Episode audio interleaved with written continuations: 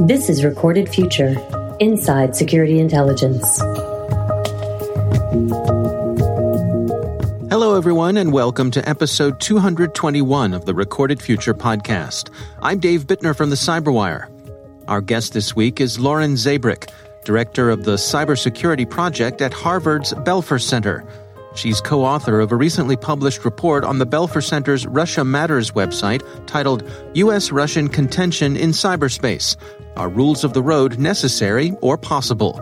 It's a compelling look into the state of Russo American relations in cyberspace, why progress in this area is challenging, and what steps might be taken to help both nations work toward improved understanding and someday cooperation. Stay with us.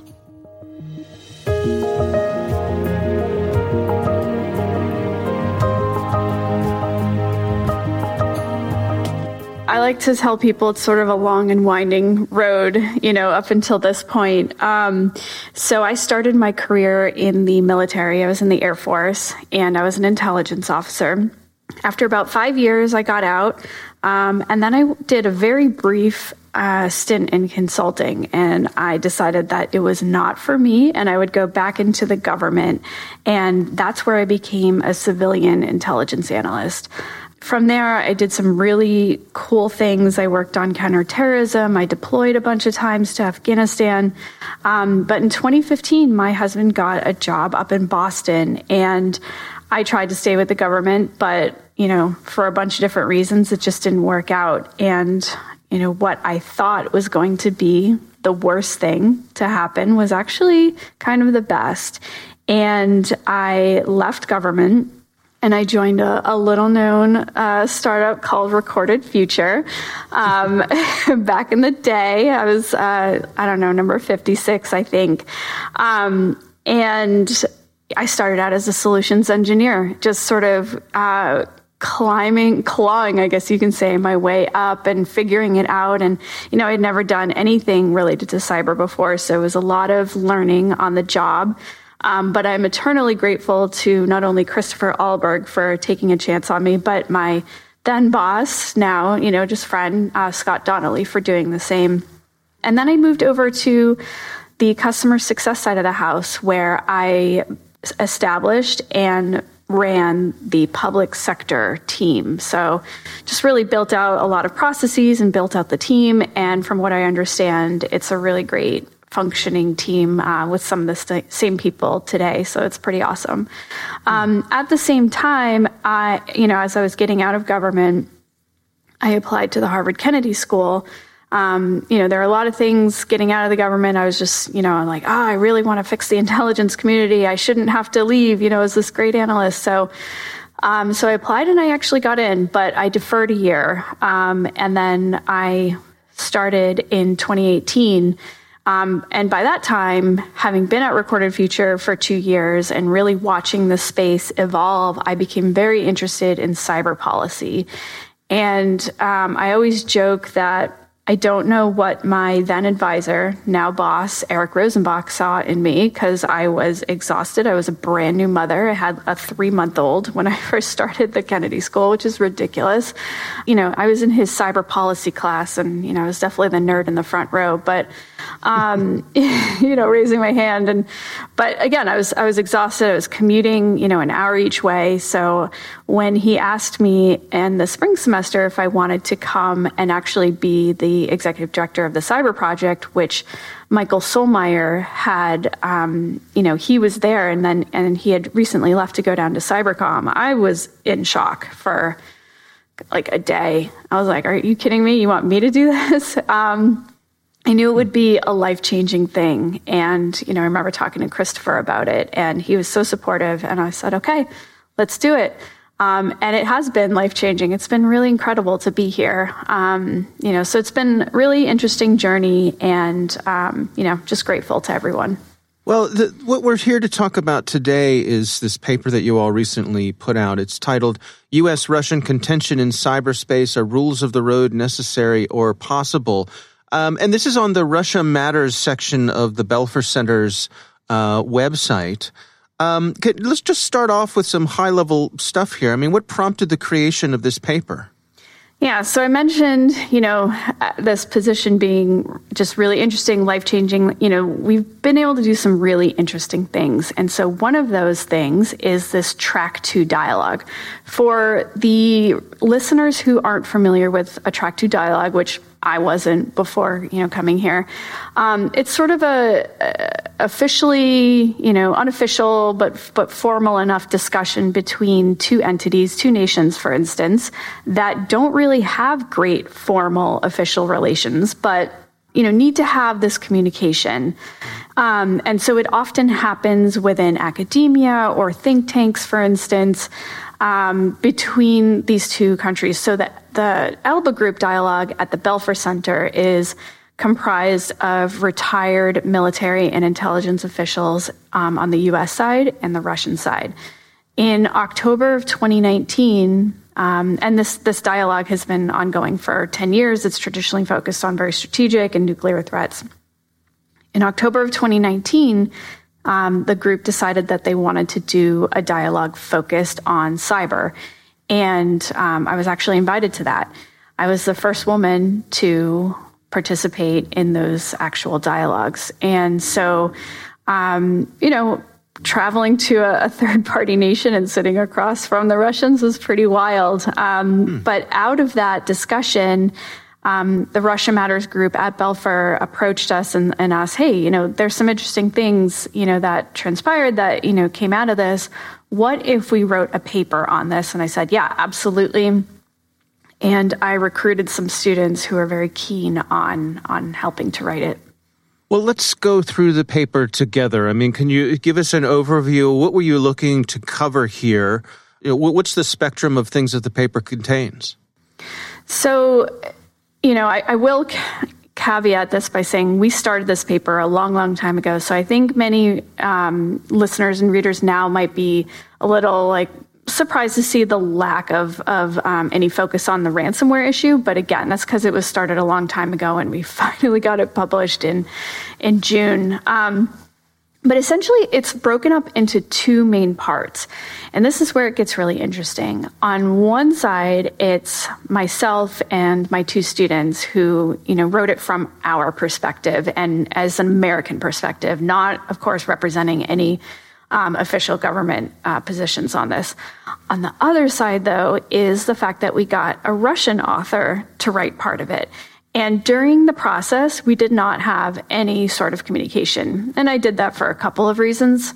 I thought it really just revealed some very interesting things. But, you know, on the American side, I think we are much more focused procedurally. Um, you know, we were trying to identify um, some of the areas that, you know, we thought could be, um, are the most important to maybe come up with agreements and and really, we are arguing that we can't do this right now. There's just um, there's not enough trust. There's you know our interests just seem diametrically opposed. There's a lot of goodwill that you know you, it will take years to get there, right? But in the long term, it is in our best interests of both nations to enter into some sort of agreement on cyber rules of the road. Now, on the Russian side, you know, there, there are places that we agree, there are places that we didn't agree, there were places that, you know, one of the sides covered, the other didn't, for instance. The biggest thing that I learned out of this paper was that, and, and perhaps I was naive, but I just never really had understood this or realized this or knew this, but um, Russia has never officially acknowledged any sort of offensive cyber capability um, you know, I, I, figured because, you know, back when we were talking about SolarWinds and the fact that, you know, it, it, it was a, it was perpetrated by the SVR, the Russian intelligence service. I was like, well, it's an intelligence arm. Of course, they're not going to, um, to acknowledge any, any sort of operation. I guess in, in truth, like they, they really just, their whole entire party line is that we do not do any sort of offensive cyber um, operations or, or, activities, and anything in the military cyber realm is is just you know off limits. It's too dangerous, etc. Hmm. And so that really put things into perspective for me. Well, one of the things uh, that I enjoyed as I was reading through the paper is, is, sort of how you organize things. I mean, you have the, the points on which the Russian and U.S. authors agree, the points on which you disagree, uh, and then uh, areas that each of you cover sort of independently. Why don't we start off with some of the things that you're in agreement about? We agree that, um, you know, especially that a formal binding agreement really isn't possible right now. Um, like I said, there's just too much mistrust, too much mis- misunderstanding, and really different approaches to cybersecurity. So, you know, just to highlight one of those is Russia really has more of a focus on sovereign state control of the internet than we do. And so that just completely colors their perspective, you know, when, when it comes to these issues. Another area that we agree is that we really need to understand each other's use of cyber and understanding of, of each other's red lines.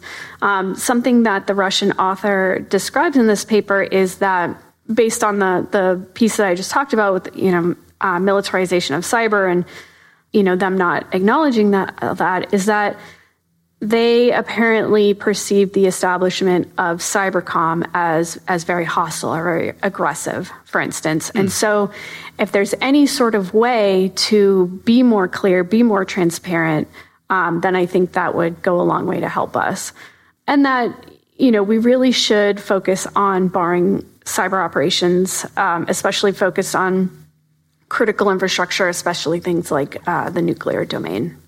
Yeah, it's interesting to me, uh, you know, when we talk about uh, red lines, because one thing I've noticed, and and um, you know, please let me know if I'm on track here, is that um, the U.S., for example, is very hesitant to even say what red lines may be because uh, they don't want to tip their hand. And it strikes me that that makes it more difficult to find common ground if you can't, if if either party is is just sort of being fuzzy about what uh, potential rules of the road might be. Yeah, you know, and I think I think we're very hesitant because of you know recent history and and you know saying something is a red line and then not following through on that. So we just want to make sure that we can follow through. And so again, that ability to be very clear um, about actions and responses, I think, would just really go a long way to um, clarify a lot of activities, but also have a ripple effect um, across you know the, the international landscape.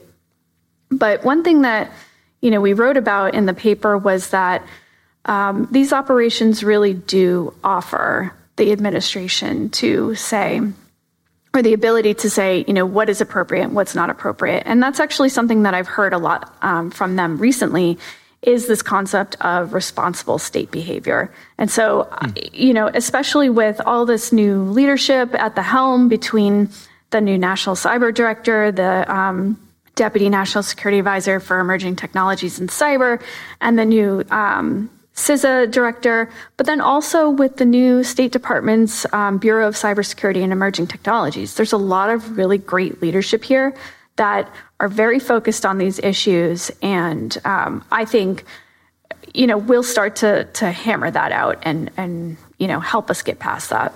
Are there areas that, that could be considered low hanging fruit? I mean, I'm I'm thinking, for example, hospitals. You know, even in, in kinetic warfare, there's a, there's an agreement. You know, we're not going to go after each other's hospitals. Is it a challenge to even have those agreements if the other side isn't acknowledging any capabilities whatsoever? Exactly. That's something that I really came out of this um, with that understanding is I think there are some low hanging fruit, um, especially with critical infrastructure. It's something that we discussed in that Elbe Group meeting. Um, you know, it's something that both countries are very vulnerable with. But yeah, if if one side isn't even acknowledging it, then I don't know how you necessarily make that next step. And so something that the Russian author Pasha talks about is, you know, Russia really needs to get over that to to actually acknowledge that because they're the failure to do so then puts all cyber issues sort of into one existential heap and you can't really distinguish between the the lower risk stuff from the higher risk stuff so that's something that i think is number 1 Do, is there speculation on why they come at it that way? Why they're being coy about their capabilities? That I don't know, to be honest with you. Um, yeah. And that's something that I hope that further discussion, like through these track two and track 1.5 di- dialogues, will begin to unearth and hopefully draw it out. What were some of the points on which you and, and your Russian uh, colleagues disagreed? Mm, good question. Um, the Russian author, Pasha, really talks about um, the risk of cyber related escalation to kinetic conflict. Um, and it's not that we said no, that's not possible, but we were more um, hesitant to sort of go there. Just, you know, there hasn't been a lot of real world examples. And, and, you know, we also referenced the study um, I think it was by Brandon Valeriano at the Atlantic Council on, you know, is is cyber inherently escalatory? But where we were really um, concerned about, you know, more so than kinetic conflict was the risk from unintended or even intended destruction or catastrophic damage from malware, ransomware, et cetera. So, you know, at that point when we were writing this, we were really looking back towards, say, NotPetya, um, but of course, with the, the recent spate of, of much more uh, targeted and even um, sophisticated ransomware, that's something that we're very concerned about as well. How do you suppose we get to the point where we can have good faith discussions? What's the what does the trust building process look like? What could it look like? We talk about like five main areas that I think once we get to, you know, more trust and goodwill, what those discussions would look like or, or how they would be framed out. We talk about um, needing greater alignment of interests. For instance, um, we talk about something called costly signals. Essentially, that is, you know, the uh, each side sort of showing in some way um, to the other that you know we're we're serious about this and we're mm. going to do something that signals to you that we are serious. And so, so sort of the nice data center, be shame if anything were to happen to it, kind of, kind of well, it, you know, it's more like um, in the paper we reference, you know, shutting down troll farms, for instance. But I think, ah, I see. Uh, yeah. Uh, you know, in today's environment, or you know, in the recent months, it could also be Russia deciding to say, okay, we are going to start arresting these these cyber criminals um, that are uh, propagating this this ransomware. Um, I see we talked about codified procedures being very specific about the goals um, and and how those actual dialogues would run. Um, we talked about equal rank and authority, um, and even things like clear attribution standards. You know, that's something that we know is very hard. Things, you know, verification and attribution. But one of the areas that we talked about was um, creating like a, an international standards body for attribution. So, you know, if you can designate these these clear thresholds, you know, then then perhaps the way that you get there won't come under attack, even if the um, the results, you know, maybe aren't what a country likes. But you know, if we can all agree on the actual standards, then perhaps that would get us, you know, more towards there. But yeah, we we definitely think there's there's a probably years of, uh, mis- of, of trust and goodwill that need to be built up. And that, you know, we talk about through confidence building measures. We talk about these dialogues, the track 1.5, the track twos, um, and even some, you know, we've talked a, little bit about joint initiatives, for instance. I don't think we're quite there yet, um, especially on, on combating cybercrime, but that is a, a tool in the diplomatic toolbox, if you will. Are you hopeful that we can get there, or are there signs that, that this could be a successful endeavor? I am hopeful. I will always, you know, err on the side of, of hopefulness. And I, I think, too, with the current administration and, and the leadership that I described, then I, I think we have a much better chance, um, especially because the president, you know, really understands the nature of the threat um, but then also, I, I, do think, you know, too, with the, you know, our domestic environment and, and understanding the threat there too. Um, it, it's not only incumbent upon the government, you know, through diplomatic or military or, you know, other means, but it's also incumbent upon all of us as individuals, as well as companies and organizations, to make ourselves harder targets as well. So it's, you know, everyone talks about this whole of nation, whole of government kind of, um, you know, responsibility, but it's true. We all play a hand in this. This is not the days of old with uh, traditional national defense, where the government and the intelligence community would be the ones who are responsible for protecting us. It's it's on all of us. Our thanks to Lauren Zabierek from Harvard's Belfer Center for joining us. The research is titled U.S. Russian Contention in Cyberspace Are Rules of the Road Necessary or Possible? Don't forget to sign up for the Recorded Future Cyber Daily email, where every day you'll receive the top results for trending technical indicators that are crossing the web, cyber news, targeted industries, threat actors, exploited vulnerabilities, malware, suspicious IP addresses, and much more. You can find that at recordedfuture.com slash intel. We hope you've enjoyed the show and that you'll subscribe and help spread the word among your colleagues and online. The Recorded Future podcast production team includes coordinating producer Caitlin Mattingly. The show is produced by The Cyberwire with executive editor Peter Kilpe, and I'm Dave Bittner. Thanks for listening.